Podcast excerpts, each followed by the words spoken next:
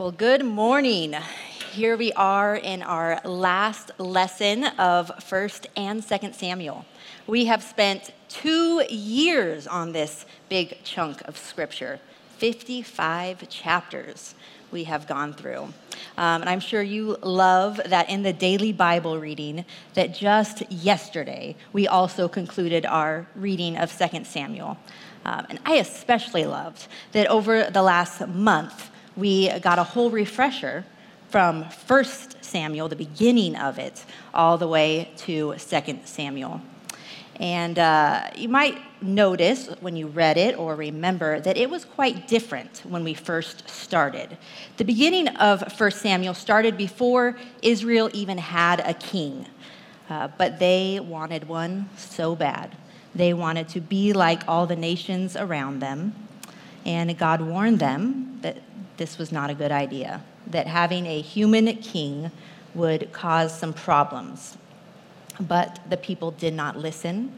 They wanted one anyway, and so God gave in and he let them have a king.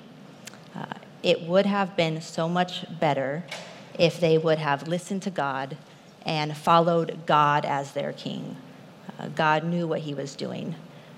But instead, we saw chapter after chapter, lesson after lesson, uh, the kingdom was what we often call a hot mess. Um, but God used this crucial time in Israel's history for good, and it was certainly recorded for our good as well. Um, so here we are at the end of it all. Uh, we had this huge book, right? First and Second Samuel was originally one huge book. And we have been studying this last couple of weeks what we think of as the appendix of the book. Uh, the author added these four chapters at the end here very purposefully to give us a fuller picture of David's reign. So today we're going to be looking at that last chapter that was put there. It's like this last important piece of the puzzle, the final words that the author wants to leave us with. And I, I think you'll see as we study this chapter that in many ways it summarizes the entire reign of David. We have this human man, the sinful man. Uh, so he sins, and then he repents, and then he gets back up, and he's greatly used by God. Uh, and if I were to summarize it in two words, I would say he's in this chapter and all throughout the book, he's imperfectly faithful. It's like he is a great example to us, and, and then he's not. Um, but even when he's not, there's a lot we can learn from him, um, and we certainly learn over and over about God's grace and his forgiveness to use a sinner like David and like us. So if you haven't turned there already, turn with me to 2 Samuel chapter 24. We're going to jump into this last chapter to learn from David one last time. Uh, a little like an encore. You know, we've heard the whole chronological story up to chapter 20, but there's this one more narrative uh, that really comes from earlier in his life that's tagged on at the end that the author wants us to learn from. So, 2 Samuel chapter 24 reads Again, the anger of the Lord was kindled against Israel, and he incited David against them, saying, Go number Israel and Judah.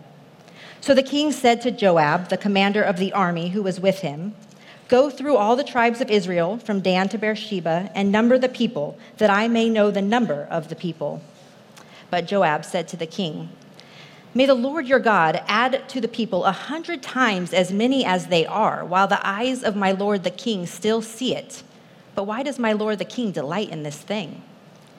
But the king's word prevailed against Joab and the commanders of the army. So Joab and the commanders of the army went out from the presence of the king to number the people of Israel. So the next few verses, Joab and his men did that numbering. That's verses 5 through 8. It took nine months and 20 days. And then we get to that final count in verse 9. Let's read it.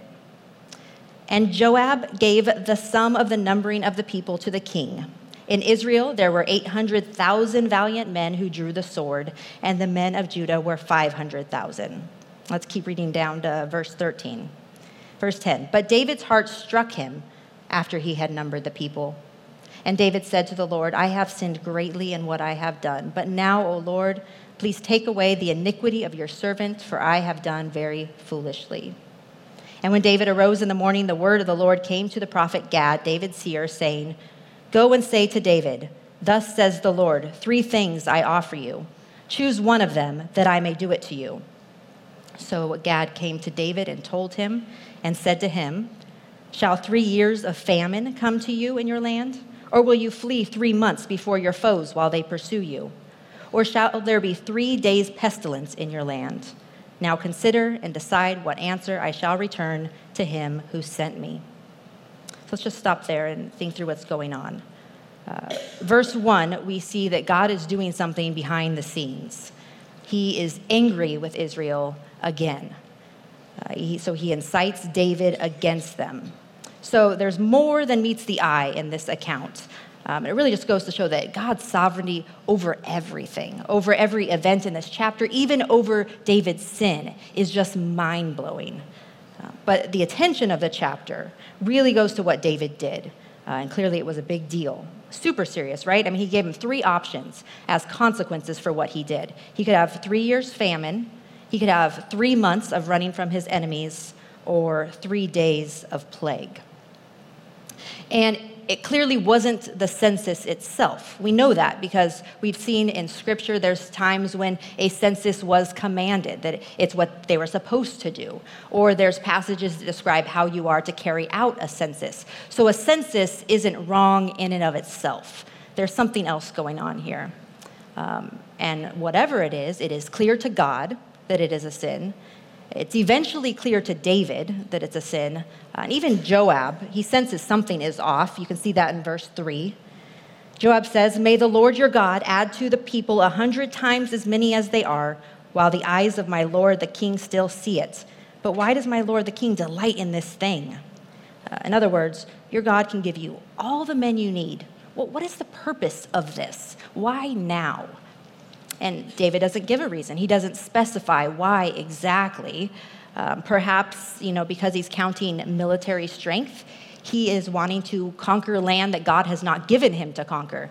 He is power hungry. He is wanting more control than what God has said, this is for you to take control of. Um, perhaps he is trusting in the strength of his troops rather than trusting in the Lord, maybe even idolizing that kind of security or power. Uh, he might just want to know how awesome he is, right? Reveling in the numbers. Look at the power that I have. Look at all this glory I have, in a sense. Whatever the motive, uh, there is no mention of David going to God, saying, God, should I do this? Would this be the right thing to do right now? Or seeking godly counsel. It seems to be all self motivated. And so he sends off Joab and all the commanders of the army for almost 10 months to do this tedious task for selfish reasons. And that, of course, is a problem with a human king. Uh, a human king is not going to simply operate for the good of the people and for the glory of God. And if we were to think long and hard enough, we would say the same is true of ourselves. Uh, whether it be a neutral thing we do, whether it be a good thing we do, it often does come with a mixed bag of motives. Um, and God sees our motives. He sees why we do what we do just as clearly as He sees the action itself. So we need to make sure, because this matters to God, we should continually check our motives. That's point number one. Continually check your motives. Motives are so tricky because as Christians, we have a redeemed new heart, right? We want to please God. That's who we are to the core. But yet, we're in this sinful body. Uh, we have this flesh that is weak. We still have this selfishness that that's waging war against our soul. And so it is hard to continually keep our hearts in line where they should be, lined up. You know, it's like they want to please God, it's going down that road, and then it just veers off a little. You know, just a, a little bit of fighting for control here, and maybe a little greed here, a little self glory here, maybe a lot of selfishness here. But we're trying to keep it in line, but it just keeps veering off a little bit. wouldn't it be easier if we could just do the right thing and call it a day, you know? I did what I was supposed to do. But the Bible makes clear that that's not how it works. We need to not only do the right thing, but we need to do it for the right reasons. There's a lot of passages that are great examples of that. Um, James 4 3 speaks of prayer, and it says, You ask and do not receive because you ask wrongly to spend it on your passions. So we can pray with the wrong motives. Uh, Matthew 6 1 speaks of the righteous deeds we do. Matthew 6 1 says, Beware of practicing your righteousness before other people in order to be seen by them, for then you will have no reward from your Father who is in heaven. Even preaching the gospel. Philippians 1:17 says, "The former proclaimed Christ out of selfish ambition, not sincerely, but thinking to afflict me in my imprisonment." You can preach the gospel with selfish ambition. Um, or even giving. 2 Corinthians 9 7 says, Each one must give as he has decided in his heart, not reluctantly or under compulsion, for God loves a cheerful giver. So we could give with a cheerful heart, or we could give out of compulsion. I mean, totally godly things, but completely tainted by selfishness. And we can't just stop right? We can't just stop doing the things that God wants us to do. You know, uh, my motives for reading my Bible and praying aren't the best right now. So I guess I'm just going to stop those things. I mean, that would be easier, right? Okay, my motives are off now, I'm going to stop. But we can't. We've got to continue to do the things God wants us to do, continue to try to get our heart in track and keep moving forward. And that's with everything, not just those godly things that we mentioned, but anything, any kind of decision you need to make. Uh, the things you say, the places you go, uh, the people you spend time with. Our heart needs to be kept in line with wanting to please the Lord above all else. Motive work reminds me of golf.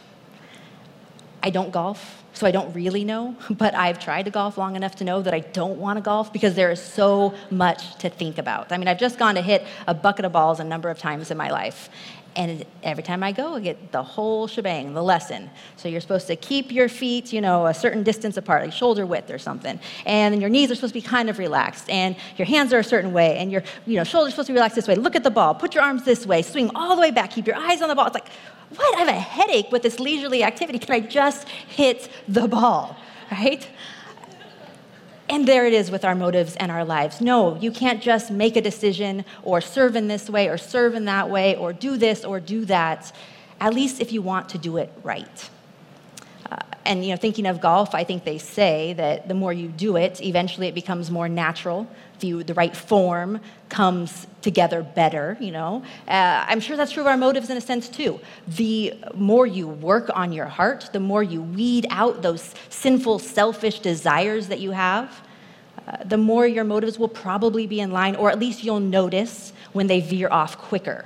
Uh, like a professional golfer. You know, you might be able to do greater things better, but I bet they would always say you can never check out. You can never just stop being mindful of your form.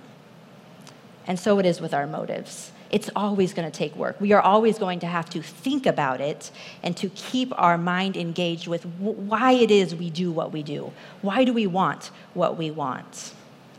Not only is there a lot to think about, it's certainly a lot to pray about that's got to be the number one weapon we use against bad motives is coming before the Lord and saying, you know, these are the things that I do. These are the things that I, I think it's why I'm doing what I do.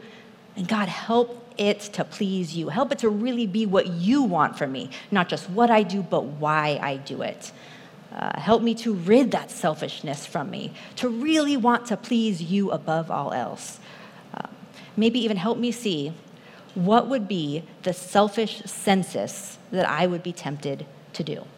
You know, where is it that I would try to assess uh, for my own self glory, to assess uh, my popularity, to assess my success in this way, to assess my looks, to assess what people think of me, whatever it is that would be focused in on myself. And God, help me to stop desiring that so much. And if you have to take something from me, take it. If you have to make me fall on my face, make me fall on my face. Whatever it is, God, I want my heart to be holy. I want to be holy to the core.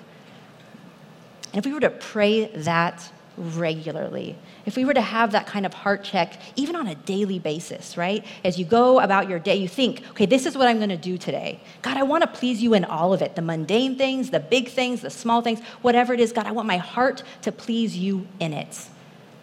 how much harder it would be to veer off for a little while, where even maybe our motives started good and then they went bad. We should be constantly going before God saying, I want my heart to please you. Think if David had done that that morning, what tragedy would have been spared. 70,000 people were killed because of the action that he did because of his bad motives. And it's ironic, you know, when you think about it. He was glorying in his numbers. He wanted big numbers. And so what did God take from him? He took 70,000. Uh, we got to be careful. What is it our heart wants so much, too much?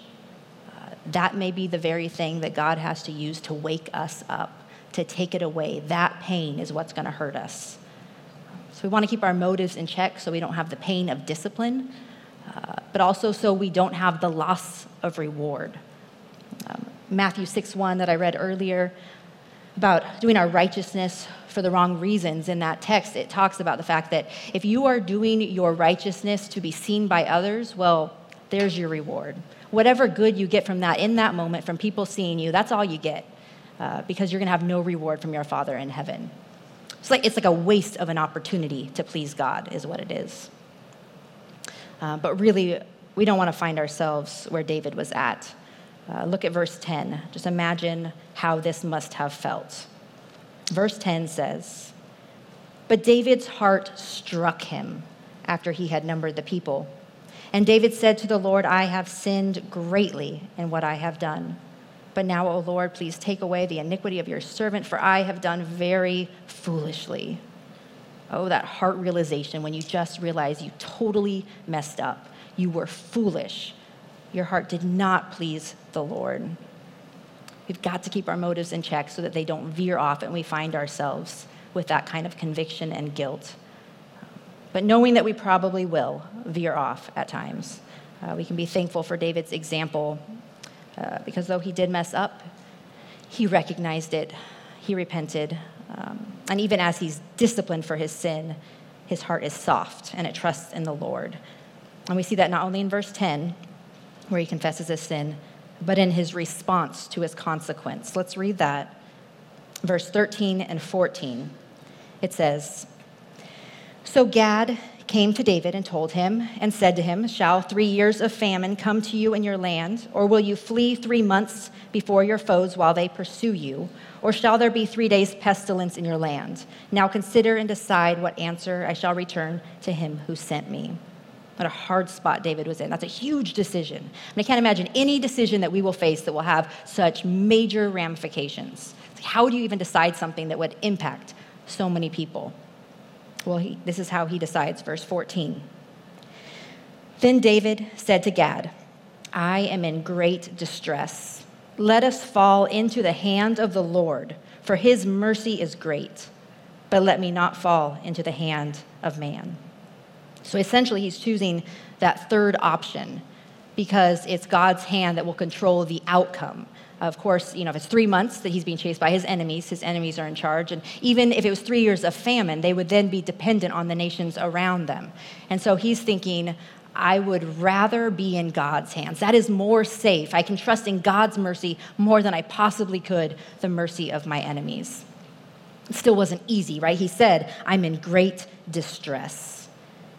You can imagine that darkness, right? That horrible feeling. I have done wrong, and now I've caused this major problem. I don't know how bad it's going to be. I don't know if this is the right decision, eh, what is going to happen from here. But he knew that God is still worthy of trust. As one commentary pointed out, we need our best theology for our darkest moments. And that's as true as David as it is for us. Point number two trust God even in the dark. Trust God even in the dark. Because darkness is going to come in your life too. It might be the result of your sin, uh, like it was for David. It might be the result of someone else's sin that impacts your life. Could just be life's trials, uh, the problems that are going to come your way because we live in a fallen world. But there's going to come a time where you're going to be in this spot where it's a huge decision you have to make. Uh, there's going to be big ramifications, or you're going to feel the weight of something where you don't know what's going to happen. You're going to fear, you're going to be concerned. There's going to be unknowns. And if there's ever a time we need our confidence rooted in God, it's then. One line worth memorizing, it would be Psalm 1830. Psalm 1830 says, This God, his way is perfect. Our God, his way is perfect. We can trust in him. Or a passage you might already have memorized, Isaiah 26, 3 through 4 says, You keep him in perfect peace, whose mind is stayed on you, because he trusts in you. Trust in the Lord forever, for the Lord God is an everlasting rock when you're dealing with some kind of darkness, some kind of unknown, it is that's when your mind wants to go in so many different places. You want to fix your attention here on this concern, on what could happen, on the future, all these things, but that's when your mind needs to go straight to God. You fixate your eyes on Him. Your mind needs to be stayed on Him because He is the everlasting rock, the unmovable one, the one is, who is forever as He is, and we can trust in Him. I had to trust God in the dark around this time last year, literally. Uh, I was driving up to Palomar Mountain. Have you been to Palomar Mountain? I don't recommend driving in the dark. Um, I was driving solo, and I'll be honest, uh, I am directionally challenged. I mean, getting lost is kind of a normal thing in my life. But I'm going up this mountain thinking, I got my phone, right? It's got a map. How hard can it be? Yes, well, I thought I was going to die. Uh, the road, super narrow. I don't know how two cars could possibly fit on this road. And it is totally pitch dark. There's nothing, no lights anywhere, and there is no cars on the road because no one is as foolish to be driving this road as I am. So I'm at the steering wheel, you know, looking over, trying to see as far as I possibly can. And oftentimes, all of a sudden, a mountain would be in front of me because the road just kept going like this, back and forth and back and forth. And as I'm looking, sometimes there'd be a log in the middle of the road, but it was too late. So, you know, it's going underneath my car. Uh, one time, I made a wrong turn. And when you're on a tiny little road on a mountain, how do you turn around when you make a wrong turn? I don't know. I mean, I, you just kind of but it didn't work. I didn't have enough room. After a few of these, you know, maybe stopping with some tears, I eventually just reversed back like an eighth of a mile. And I'm not even good at reversing. Okay, my phone, right? The map totally doesn't work. No service at all. I have no help. I'm like, okay, I'll call somebody, just hear the voice of someone. Maybe they can help me, come rescue me, something.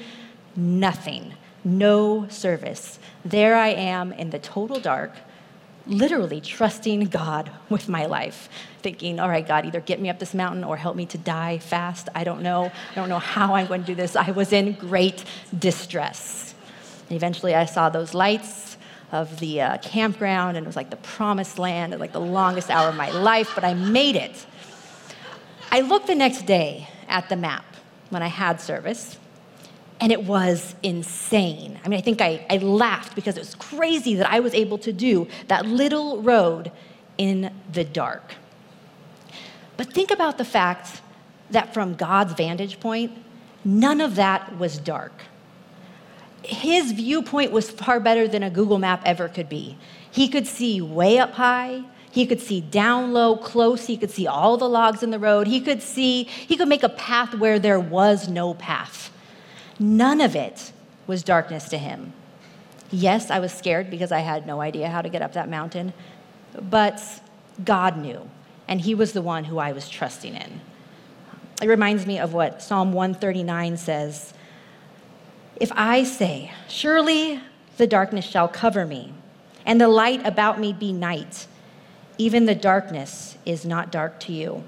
The night is bright as the day for darkness is as light with you. When we think there is unknown darkness, know that it does not faze God.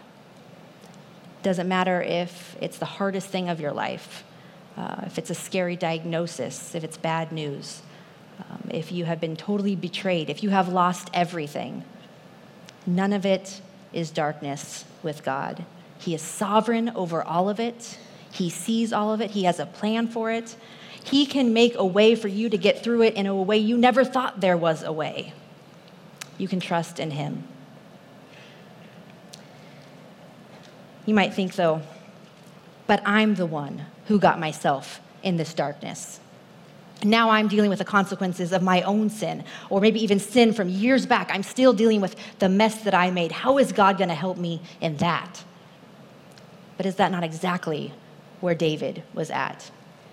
Even after David sinned, he knew he could trust God. He knew God was sovereign even over that, and he could get his eyes off himself and trust in him. He even expected that God's mercy would show up, and it did. Uh, we see that in verse 15 and 16.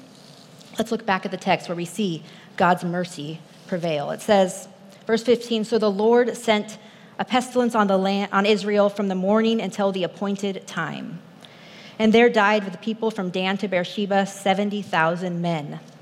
And when the angel stretched out his hand toward Jerusalem to destroy it, the Lord relented from the calamity and said to the angel who was working destruction among the people, It is enough. Now stay your hand. The plague could have kept going, but God cut it short. Yes, his uh, righteous anger against sin was still displayed, but his mercy did prevail.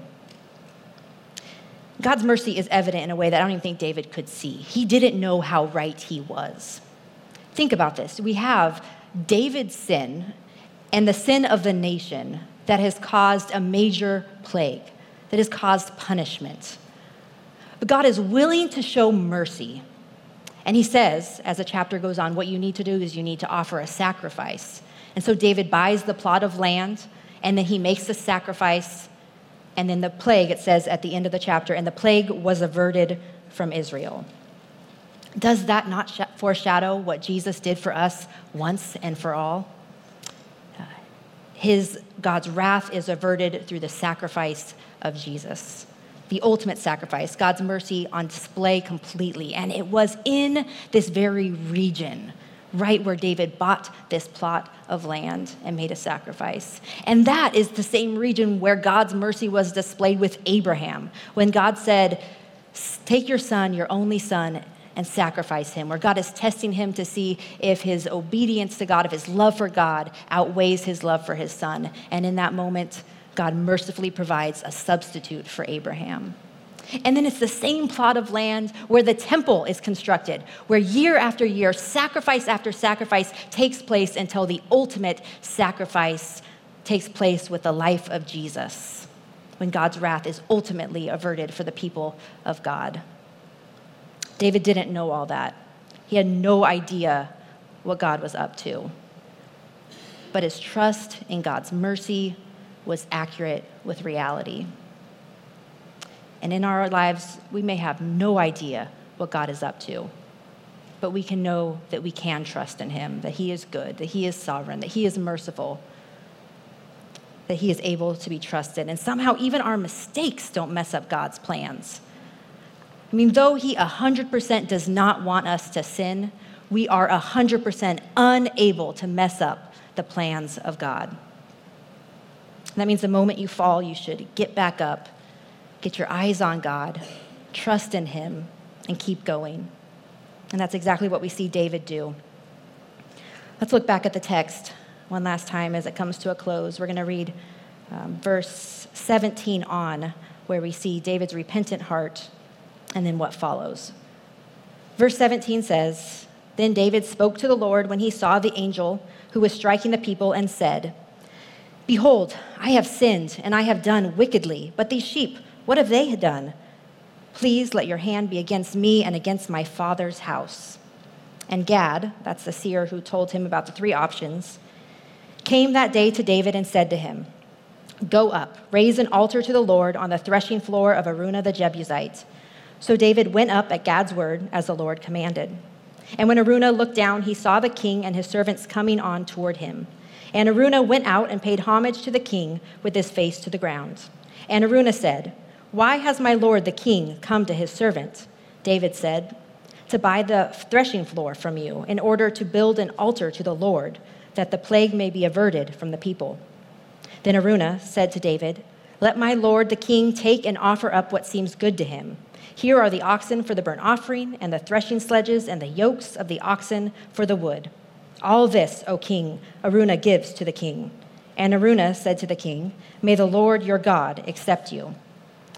But the king said to Araunah, No, but I will buy it from you for a price. I will not offer burnt offerings to the Lord my God that cost me nothing. So David bought the threshing floor and the oxen for 50 shekels of silver. And David built there an altar to the Lord and offered burnt offerings and peace offerings. So the Lord responded to the plea for the land, and the plague was averted from Israel. David did exactly what God said to do, and God accepted his sacrifice and stopped the plague. But look how David went about it.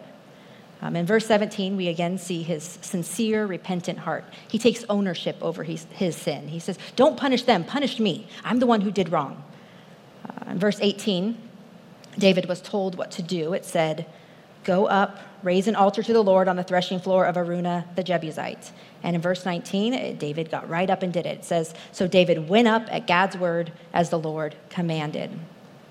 And then Araunah was willing to offer everything David needed for free. You know, it's like, just take care of this problem. Whatever you need, here it is.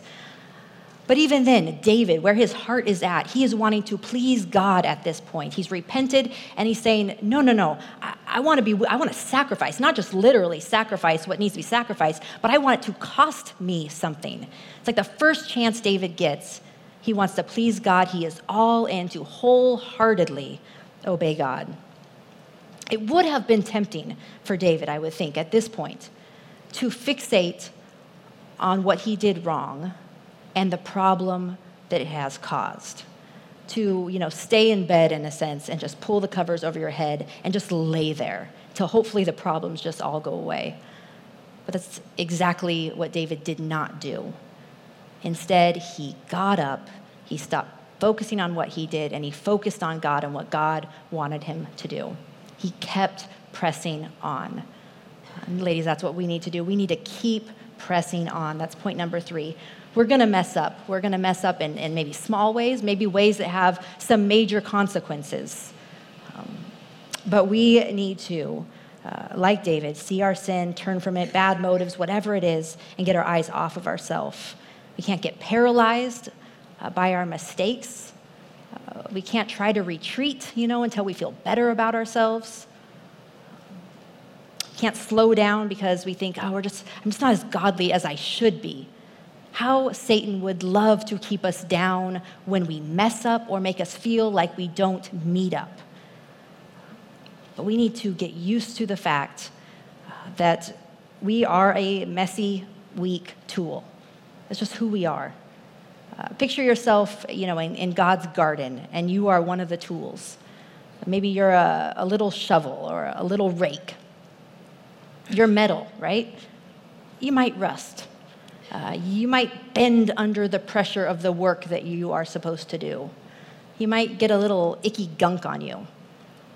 But how foolish it would be if you're like, oh, I, I just can't do this. I quit. I'm not up for this anymore.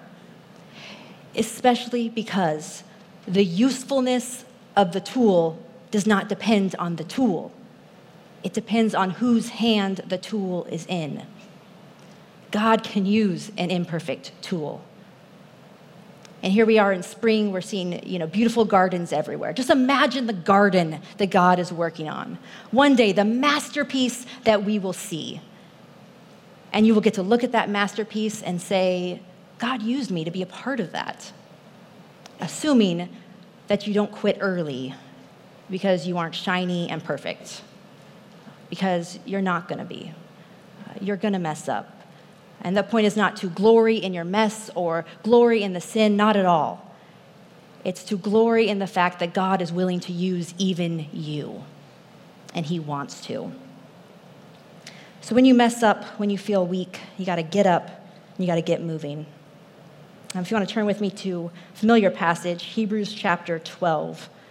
Uh, it follows a passage you're all, I'm sure, familiar with. In chapter 11, we have the Hall of Faith, where we hear story after story of faithful men and women who followed after God. And of course, David is in there.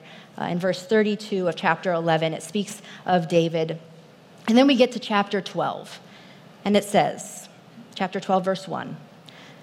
Therefore, since we are surrounded by so great a cloud of witnesses, let us also lay aside every weight and sin which clings so closely, and let us run with endurance the race that is set before us, looking to Jesus, the founder and perfecter of our faith, who for the joy that was set before him endured the cross, despising the shame, and is seated at the right hand of the throne of God.